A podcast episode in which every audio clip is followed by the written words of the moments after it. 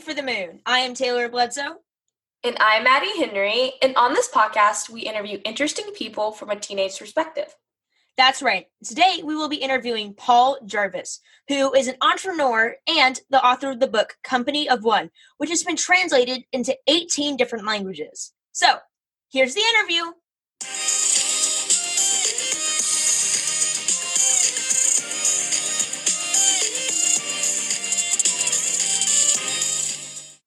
Well, welcome, Mr. Jarvis, to the interview. Um, it's great to have you on our show. Yeah, thanks so much for having me on. Yeah, so you are the author of the book Company of One, which is basically about how staying small is the next big business thing. So, could you tell our listeners um, what stay why staying small is good for the business world? Yeah, I think that uh, in business, I guess the what people mostly believe is that growth is always good, always beneficial, always something that needs to happen for business to succeed.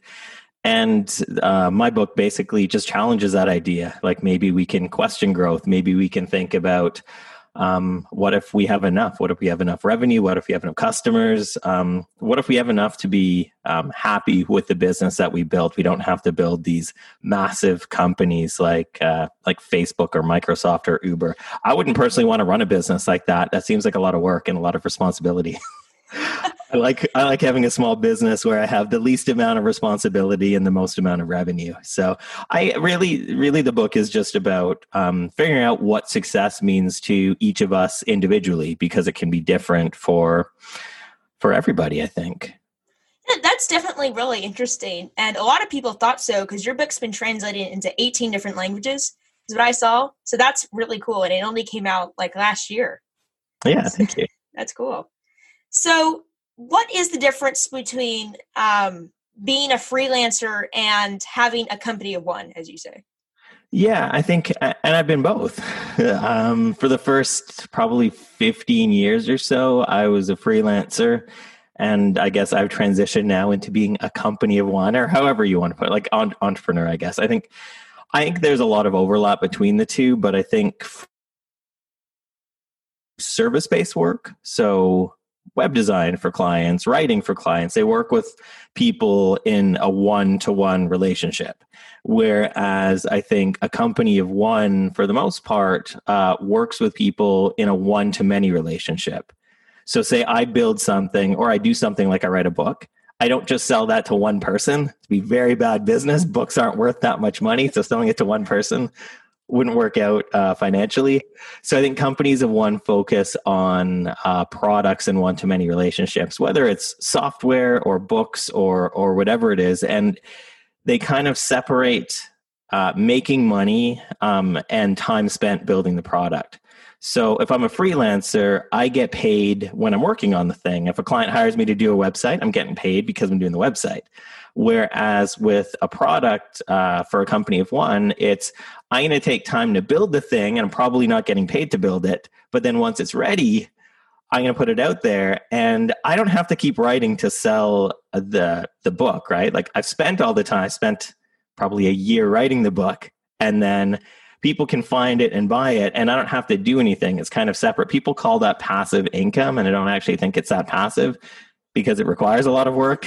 it requires a lot of work in the beginning. And then if it's a company that sells products, it requires, like my other business is a software company, it requires a lot of work um, outside of that, but I can still make money. Like I can still wake up in the morning and say, oh, okay, I made a bunch of money today. But then I still have to work during the day to keep making money in the, while I'm sleeping. Um, so I think th- that's kind of the main difference is it's kind of a, a service one-to-one relationship to a product one-to-many relationship for a company of one. Yeah, that's definitely really interesting. And I think another book uh, that one of our other guests recommended was Four Hour Work Week by yeah. Tim Ferriss. I believe that also talks about that. Yeah. So what actually inspired you to write The Company of One? Um, well, it's kind. It was kind of an accident. It's just I, I became an entrepreneur by accident. Um, I've written a newsletter called the Sunday Dispatches for about eight years now, and I basically write an article, send it out to my list every Sunday. That's why I named it the Sunday Dispatches because it made me write and have to write something every Sunday. Um, and I sent an article out to my list. This is probably three ish years ago now, where I just wanted to explain to my audience this is why I don't want to have a big company. This is why I question growth. This is what success means to me. It was just more of like an explanation. This is why I'm weird in business. Um, this is just so you can understand me a bit better. And I was talking about why I don't care about growth. And I usually get a couple hundred replies to my newsletter. And this, I think I got like 14 or 1500 replies. And I was like, whoa.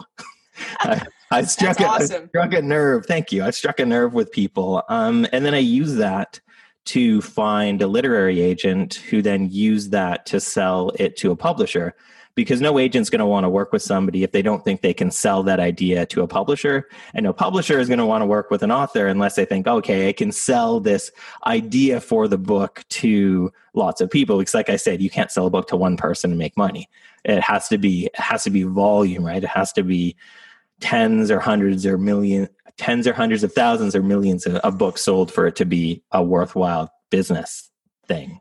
Yeah that's definitely really interesting. So um, going on to like um, what what ideas and concepts would teenagers do you think um, glean from the company of one book even though they aren't business owners? Yeah i think just thinking back to when i was a teenager a very long time ago um, i think that at, at least when i was when i was younger and when i was in school i was basically told by well-intentioned adults that hey if this is like you do well in school you have to go to university. You do well in university you get like a job that you're going to have for for years and years and years. Um, and that's not really the case anymore. Like most people i know don't have the same job for more than a couple years. And i think that you have to kind of think about okay well what um, what do i want right? Like i think you can't you can't want to be a doctor and not go to school. I don't think anybody would want to get operated on by a doctor that learned from YouTube. That's just not, you probably have to go to school for that, I, I, would imagine. But I think for, for other things, you have to think, okay, well, what is it that I actually want? Like, what do, and that can change, obviously. When I was younger, I think I want, well, when I was really young, I wanted to be a dinosaur. Then when I was a teenager, um, I think I wanted to be an engineer or something. I wanted to do artificial intelligence stuff. And that obviously changed. I do absolutely nothing to do with artificial intelligence now. But I think that there's not really one path that we that you need to follow. There are many, many paths. And I think thinking about as well like how how you want to learn and how you do learn. Like I didn't really like uh, university. I didn't like learning in university the way that they were kind of teaching things. So I quit, and a lot of adults in my life were like, "Oh, it's the worst decision ever. Um, like this is just gonna this is just gonna hurt you." And it's like, well, I could always go back. Like it's not like university say, "Oh, you dropped out, you're never allowed back in," kind of thing. Like you could go back if you wanted. I ended up not having to, but I think a lot of it comes down to just like what um, what do you want? Like for business, especially, you don't really not not very many entrepreneurs have gone to school and done a ton of schooling for it right? I mean i think school can be important. All of my family are teachers. They would probably dislike me if i said school wasn't important. Um, but i think that we can kind of think about okay well what what is it that we want? And maybe there's another way to learn um, that's more beneficial. Maybe it's an internship. Maybe it's an apprenticeship. Maybe it's just like figuring things out. Like when I was this, and this was in the, I guess, mid 90s, there really wasn't schooling for the type of work that I wanted to be doing. So I just had to go and do it. Now things have changed, obviously, but I think that there's, yeah, I guess what I'm trying to say is there's not just one way or one path to get to where you want to go. There could be infinite paths, just like in the book. There's not just one version of success you can decide for yourself this is if i achieve this then this is success for me. And it might not be a big company it might not be school it might not be it, it could be anything right? So i think that we have the ability to to make those choices and to figure things out for ourselves and even be wrong and then walk back and then do things in a different or or better way. Yeah, I really like the idea of you don't have one path. There are many paths to get to the same destination especially when you mentioned um, dropping out of college and how everyone thought that was the worst decision of your life. You said, "Well, I always could go back." When I forgot, and I always forget, like when all these people, like um, Bill Gates, Steve Jobs, and all these people drop out of college, It's like, oh no, that's the worst decision of their life.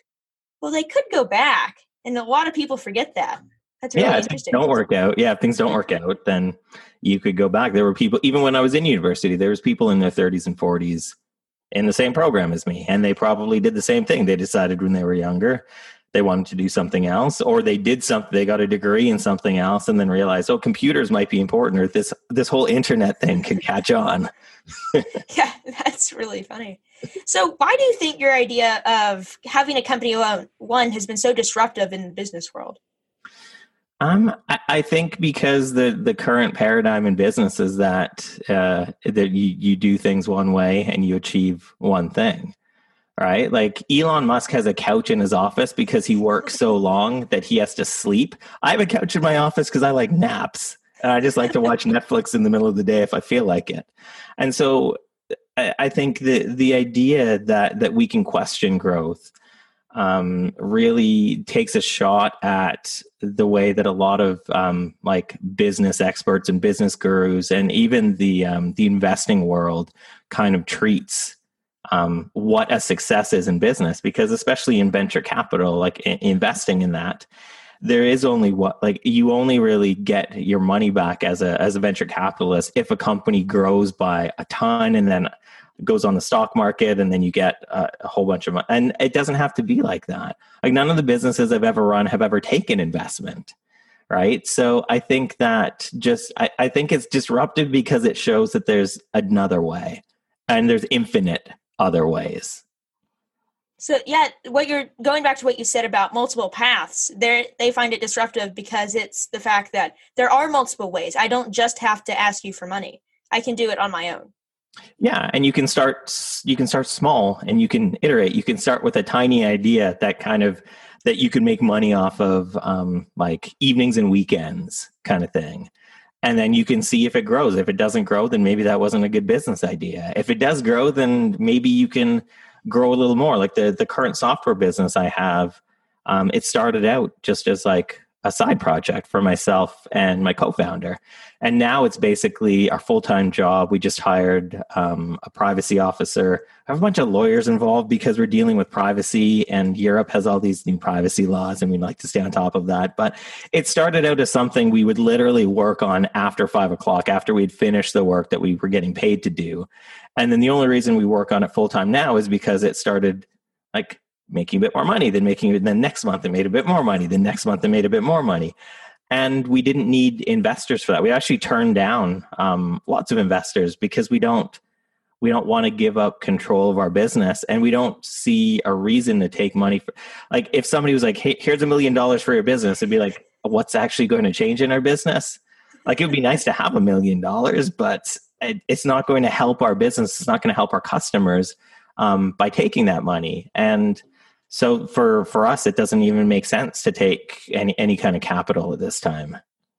That yeah, that's like a very smart way of looking at it, but it also makes a lot of sense. Like that that's really funny that a lot of people don't seem to do that. Yeah, I mean, we kind of like the the businesses may, and I think this is kind of the the the book really keeps coming back to the word enough, right? Like how much is enough? Um, how much is enough success, enough money, and and I think when you get to like Jeff Bezos level, like money is kind of just a theory at that point. Like billions and billions of dollars, you can't you can't spend. Like you can't go to the mall and spend that money. You can't go on, can't even go on Amazon, his product, and somehow spend billions of the billions of dollars that he makes. So it's just like money at that point is just conceptual. And it's like I don't know if my life would be better if I had billions of dollars and had to run a company with so many employees, with so many issues, especially with COVID and the workers and the fact like that to me just it seems like that would be really stressful. And I, I don't like stress. I would rather just have a business where uh, obviously there's some stressful days. Like it's not, I don't wake up every day and rainbows and butterflies shoot out of my fingers.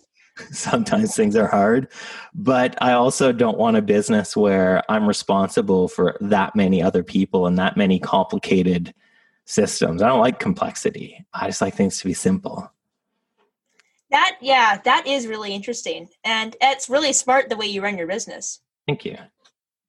So, why do you think it's so instinctive for businesses to want to grow? Yeah, that's a that's a good question, and I think that a lot of it comes down to our own ego, right? Like if somebody asks me like, "Well, what do you do?" and I say, "I'm an entrepreneur," and they're like, "Well, how how big is your company? Like, how many employees do you have?" And it just seems like it, it would sound better to other people if I said, "Oh yeah, I've got a I've got a thousand employees across like ten offices in five countries." That would sound cool. I, in theory, but in practicality, I wouldn't want to be responsible for that many people. So I think a lot of times it comes down to ego. Like it seems like we would look better to others if we had more. Whereas I think if, if you think about it and you think about, well, your business is basically what you do for most of your day, I don't want to run a business for other people. I want to run a business for myself. I want to be happy with with my own choices. And so I think that it's hard um, to kind of to kind of separate our egos from from the work that we do. And I mean, um, a guy named Edward Abbey in 1978, which is actually the year that I was born, said that growth for growth's sake is the ideology of a cancer cell.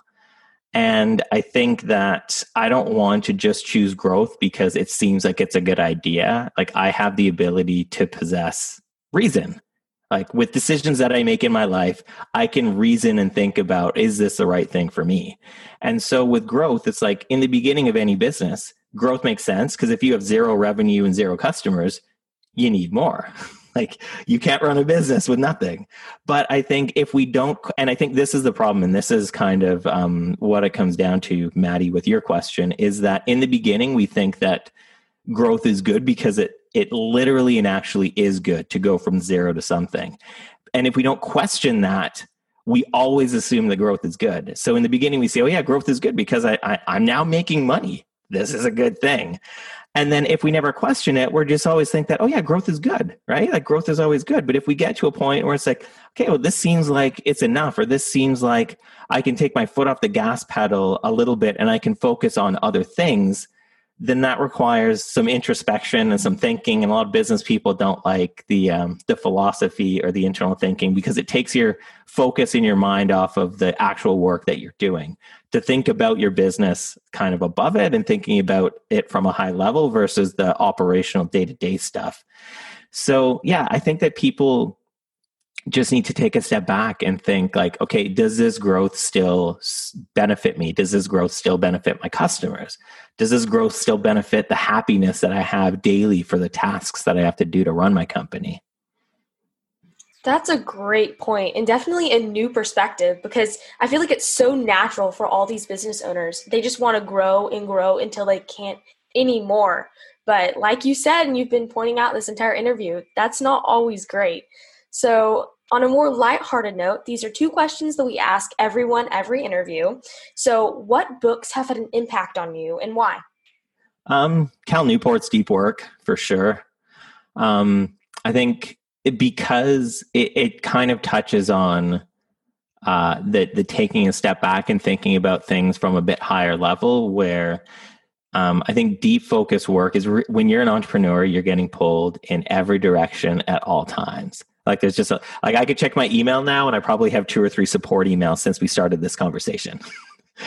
um, but I think that it's important to take time to have deep and focused work where there are no interruptions, where you can just stop and think or stop and, and, and do something that requires a lot of brain power. So not having social media open, not having email open, just sitting and, and working or sitting and thinking. And I think that's those are two of probably the biggest tasks, um, most important tasks that entrepreneurs can have.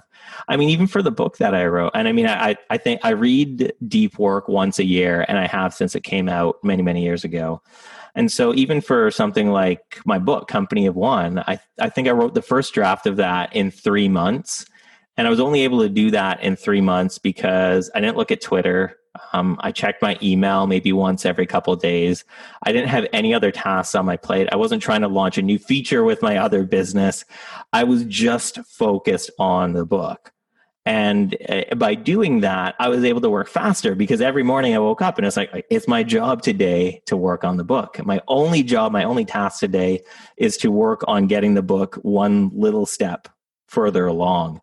And so I think that that's really important to to be able to make that time to have the the focused space, not just like 10 minutes here, 10 minutes there, like days or weeks at a time to just, okay, this is the one thing that I have to do. And I don't, I'm, I'm not distracted by anything else. I don't even have notifications on my computer except for calendar things. Somebody texts me, I don't know. If somebody messages me on social media, I don't know. Somebody emails me, I don't know. I just, I, I, st- I turned notifications off probably six years ago and my life hasn't gone badly my business hasn't gone badly. So i think i think this idea that we have where we need to be on top of things or fomo or whatever it, however the heck you want to call it i don't think it, it really matters. Like i don't i don't need to be notified i don't need my time interrupted by other people. I would rather check on those things when i have time when i've scheduled like okay this is 20 minutes where i'm going to like look at twitter. And that's fine. That's exciting sometimes when when there's interesting non-crappy things going on in the world. Um so yeah i mean deep work cal newport super super useful book i think. Great. That sounds like an amazing book and i feel like that's a lesson a lot of people need to learn. Just live a more simplistic life. So we'll definitely check that out cool yeah, in fact, I've read that book twice already, and oh. that's literally one of my favorite books and authors. And I saw in the back of your book that he had read and reviewed your book. Yeah. So that was that's awesome. We it's funny story. We share the same editor at the oh, publishing oh, wow. company, and the reason why I picked the publisher and the editor because every time if you sign a publishing deal, you get assigned an editor, and they're kind of the the movie director of your book. And the reason I went with the editor and the publisher that I did is because he works with Cal Newport. I'm like, oh, if he's good enough for Cal, he's good enough for me. Oh yeah, that's totally awesome. We'd love to have him at some point. So yeah, he's almost impossible to to get a hold of. I can't. I, have never even talked to him. I just know him through my publisher, so I've never talked to him directly because he's not on. He's not. On, he's not really on the internet, which is awesome. I know it, it's insane, but like he's written so many books and he's almost unreachable. So yeah. that's really cool. I like it. I aspire to be that. yeah. Thankfully, you're not because we were able to reach you. exactly. I am actually pretty easy to reach. So, yeah. So, our last question is what advice do you have for teenagers? Yeah, I think thinking about what it is that you want, and obviously that can change, um, and thinking about what success looks like in your life in the future and I mean, the like I said, that that can obviously change. It's changed for me so many times. Even my 30s, it changed. 40s, it changed. Like it changes all the time. But just having this kind of idea in your head, like taking a step back and looking at your life and the things that you're doing, like what what is it that I want, right? Like what is it? And and I think it it kind of becomes a bit philosophical at that point. So the way that I like to think about it is how do I want to spend my day? Because that's a, that's an easier answer and that's so practical. So if I like you want to run a business, if you want to take the entrepreneurial route, then how do you want to spend your day? Because if you're running a company that's massive, your day is going to look very different than if you're like me, like this is a, a spare bedroom in my house and this is where I've worked for 20 years.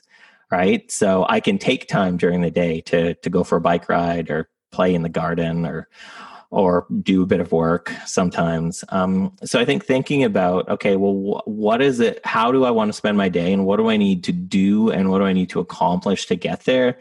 And what does what does that success look like? Like maybe it isn't like i don't think anybody really needs to make a billion dollars. And i think a lot of people have to go like oh i'll be successful if i make a billion dollars. Or even like i'll be successful if i make six figures or seven figures. And it just it could it could never end. You could just keep going until money becomes conceptual like we talked about. And i think we don't need there's a study done i think it was pew research did a study and i think they found that the the amount of money that people need to make in the Western world was a lot, was significantly less than what people might assume. I think it was like 60 or 70 grand a year, which is still a lot of money, but it's not like, like that's, that is attainable. I think for uh, for for a large number of people, where your happiness decreases as you make money past that point. Like obviously, you're happier as you make more money, but up into like if you have no money and make some money you're obviously going to be happier because your life is going to be better because you can pay for rent or mortgage put food on the table. All of those like literal necessities that, that people need. Pay for healthcare if you live in the states that kind of thing. But there uh, what the study found is that there kind of reaches a peak in that where as soon as you start making more money than than that eh, you have more responsibility more stress and like the it's kind of like a bell curve right? So like your happiness goes down and your stress increases as you make significantly more money. You see more social pressures. If you make a ton of money then you have to um like keep up with the joneses or that sort of thing. And it's like it, we don't have to chase like obviously chasing money and, and, achieving some success is important. We live in a capitalist society and we need to uh, provide for ourselves and others but past a certain point uh, does it matter? I don't know. So i think thinking about those things even even even when you're younger i think is really important because that can inform um, how, how you kind of proceed in life and in adulthood so basically, what you're saying is you need to. So you need to make a certain amount of money a, a year to survive, literally survive, and to yeah. meet your means. But it's this idea of the more money you make, the more stress you have, up to a certain point. Mm-hmm. Yeah, exactly. So I think kind of finding that that nice middle ground of like like I said, the least amount of responsibility with the most amount of revenue. That's that's awesome. Well, thanks so much for coming on. It was awesome to have you on. Yeah, thanks. Thanks, Taylor. Thanks, Maddie.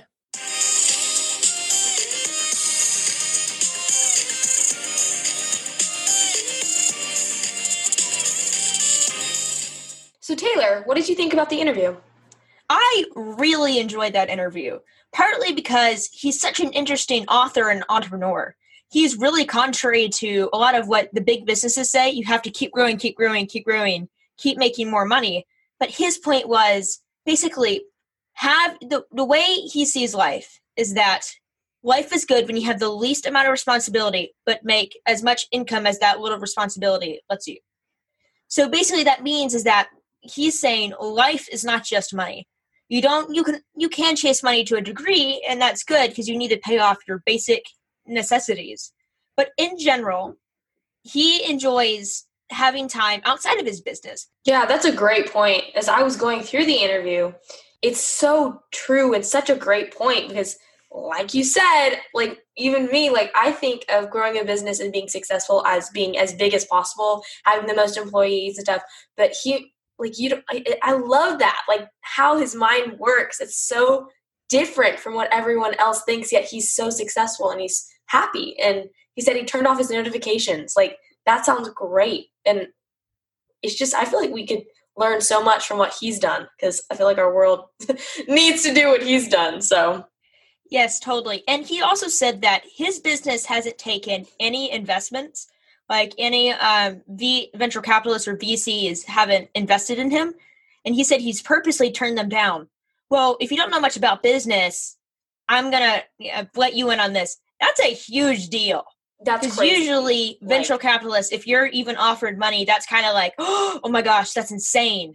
That's it's a big deal that people would even think to offer you money. But the fact that he turned them down because he was thinking, I don't want to have all this debt because I'd have to keep working, keep working, keep working. My business would take over my life. I couldn't just run it how I'm doing now. Because he was saying his business is working fine how it is. Why why scale it up and why add on to the debt debt um, and responsibility.